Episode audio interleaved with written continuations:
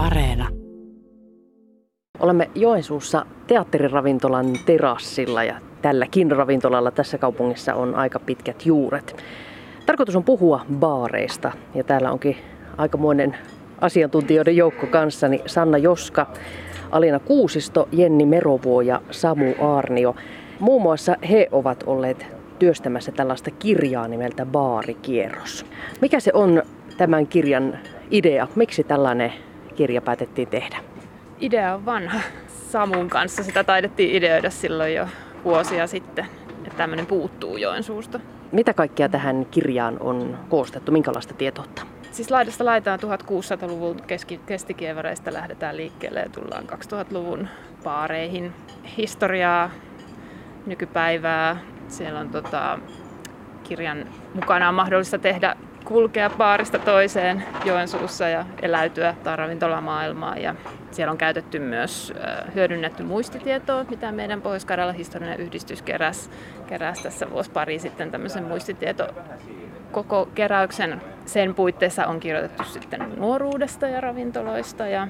Lähdeaineiston puolesta niin, niin tosiaan niin kuin Alina sanoi, niin on, on ihan tota laaja kattaus, että, että ihan sieltä tuomiokirjoista lähtien niin puhelinluetteloihin ja sanomalehtiaineisto on ollut aika keskeisenä. Sitten on nämä muistot ja pienistä puroista ää, tietoa on sitten, sitten tota, muodostunut näitä artikkeleita, joista tämä, tämä kirja koostuu.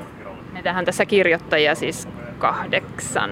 Tämä artikkelikokoelma ja jokainen on sitten vähän omasta näkökulmasta. Et Joensuu on tietysti niin kuin keskeinen kaupunki, kaupunki. Tietysti ravintolat liittyy kaupunkiin, mutta siis maaseutua on pyritty tuomaan. Et esimerkiksi Räkkylä, Kitee nousee siellä esiin ja Liperki hiukan. Ja et yritetty niin Pohjois-Karjalan ravintolaelämää eri näkökulmista ja eri, eri tota, aikakausilta tuoda. No miltä se joensuulainen ja pohjoiskarjalainen ravintolakulttuuri näyttää, jos sitä tulee historiallisesti katsoa?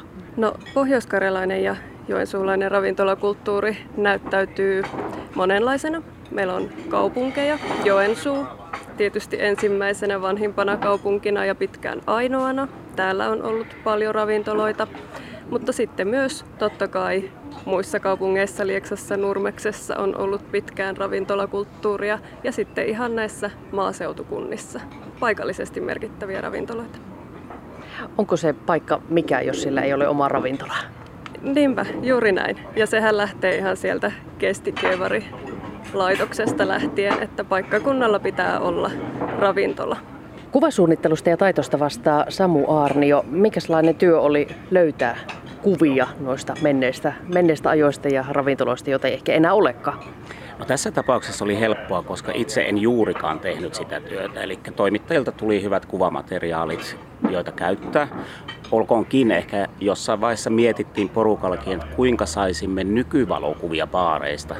Vaikka ihmisillä kännykät on nykyisin, niin ei siellä baareissa ilmeisesti hirveästi kuvailla ja se keinot, millä me olisi saatu kuvia käyttöön kirjaa varten, olisi ollut hyvin hankalat, niin siinä tapauksessa toki pääsääntöinen kuvamateriaali on arkistovalokuvia, jotka ehkä olisi kaivannut lisää nykyvalokuvaa, mutta niiden saaminen osoittautui hyvin hankalaksi.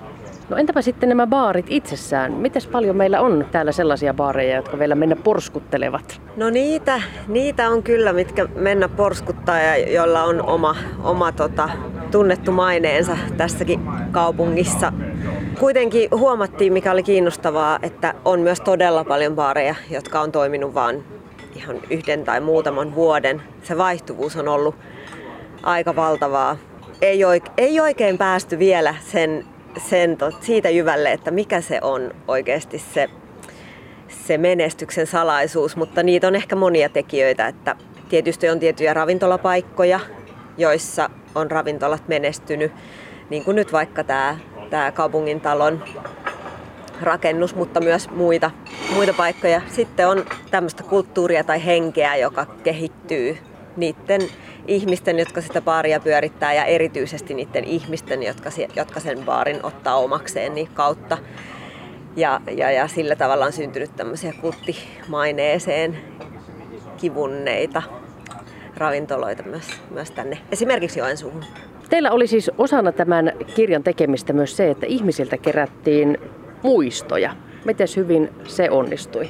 No sehän siis onnistui loppujen lopuksi yllättävän hyvin siis se ei ole kauhean helppoa tällaisen muistitietokeruun järjestäminen tässä tietotulvan maailmassa, että ihmiset niin oikeasti lähtis vastaamaan niihin kysymyksiin. Että kyllä somessa ja tuolla Facebookissa lähtee keskusteluketjut kyllä kiertämään, mutta sitten se, että ihmiset lähettäisivät ihan niin tällaisen niin virallisen vastauksen, niin mutta tehtiin aika paljon mainostustyötä sekä sosiaalisessa mediassa, että ihan lähetettiin julisteita ja esitteitä ja muuta, niin saatiin noin 60 vastausta, mikä oli kyllä meidän mielestä tosi hyvä.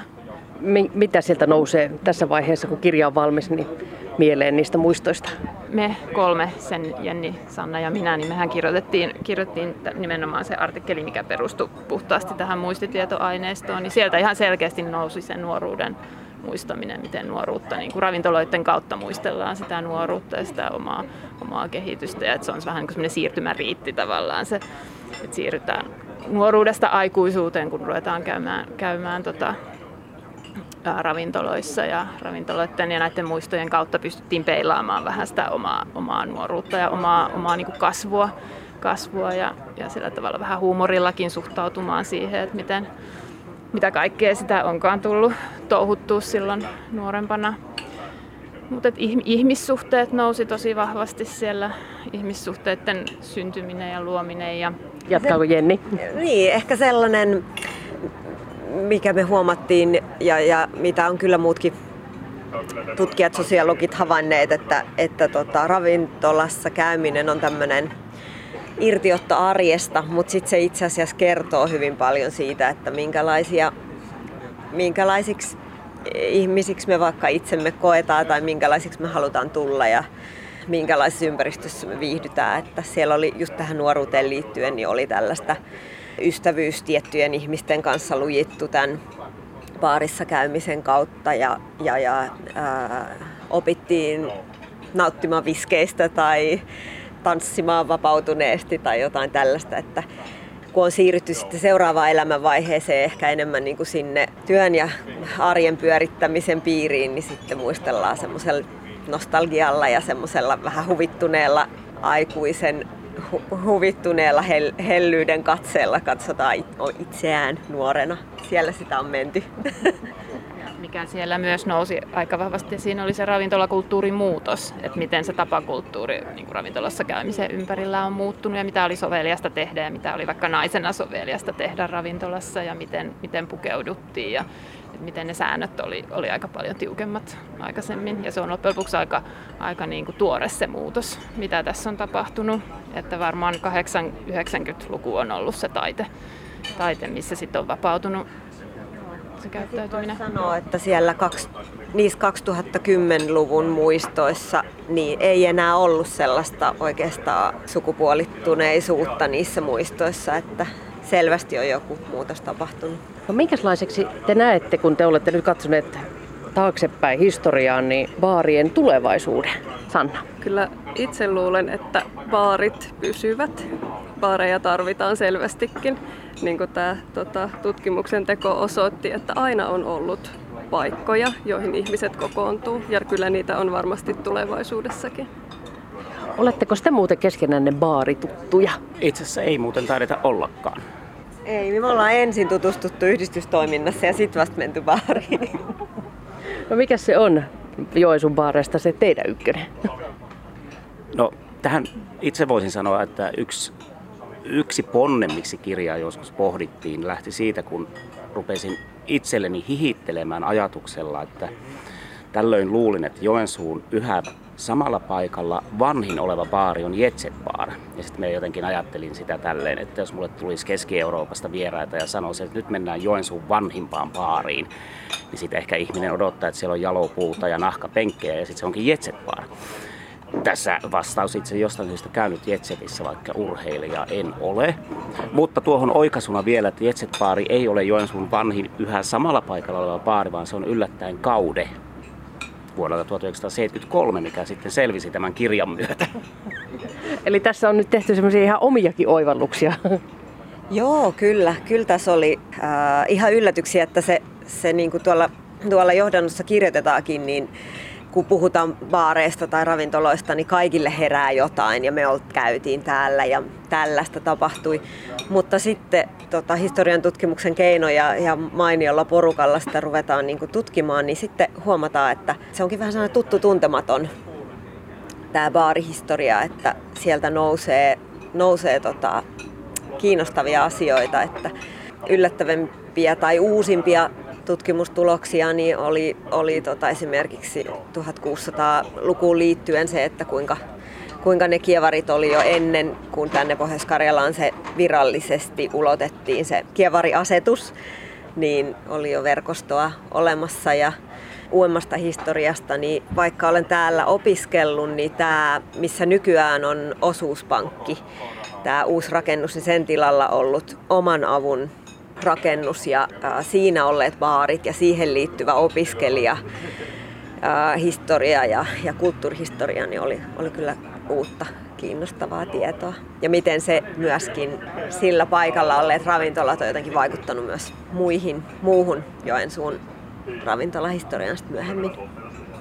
Mikähän siinä on, että näinkin yleinen juttu kuin ravintolaelämä ja baareissa käyminen, niin miksi se ei ole kiinnostanut historian tutkijoita aiemmin? Sitä tässä kirjoittaessa mietittiin paljon, että miksi, miksi tämmöistä tuota, kirjallisuutta ei ole enempää ilmestynyt, mutta päädyttiin sitten siihen, että, että ravintolat on kuitenkin tavallaan aika arkinen asia ja samalla myös aika hankala tutkia. Eli varsinkin ne kokemukset, mitä ihmisillä on ravintoloissa käymisestä, niitä on aika vaikea, niihin on vaikea päästä käsiksi. Että enemmän pääsee sitten esimerkiksi alkoholipolitiikan sääntelyyn tai tämmöisiin muihin virallisiin lähteihin käsiksi. Mutta se itse ravintolassa käymisen kokemus jää helposti piiloon. Tässä siis taisi olla aika iso merkitys sillä ihmisten muistojen keräämisellä. Sillä oli tosi iso merkitys, että, että tehtiin tämä muistitietokeruu ja että se onnistui niin hyvin. No tietysti tavoitteena oli se, että kun tämä baarikierros on saatu kansien väliin, niin kirjalle olisi myös kysyntää. Miltä se vaikuttaa tässä vaiheessa? On saanut kyllä todella positiivista palautetta. Kirja ja kysyntää on ollut, ollut hyvin ja se ehkä myös meidän niin kuin, perinteisen lukijakunnan ulkopuolelta on, on tullut niin kuin, viestiä, että tällaista on kaivattu. Että sieltä voi löytää just sen oman suosikkipaikan nuoruudesta sen nimen sieltä ja muuta. Että selvästi on ollut tilausta.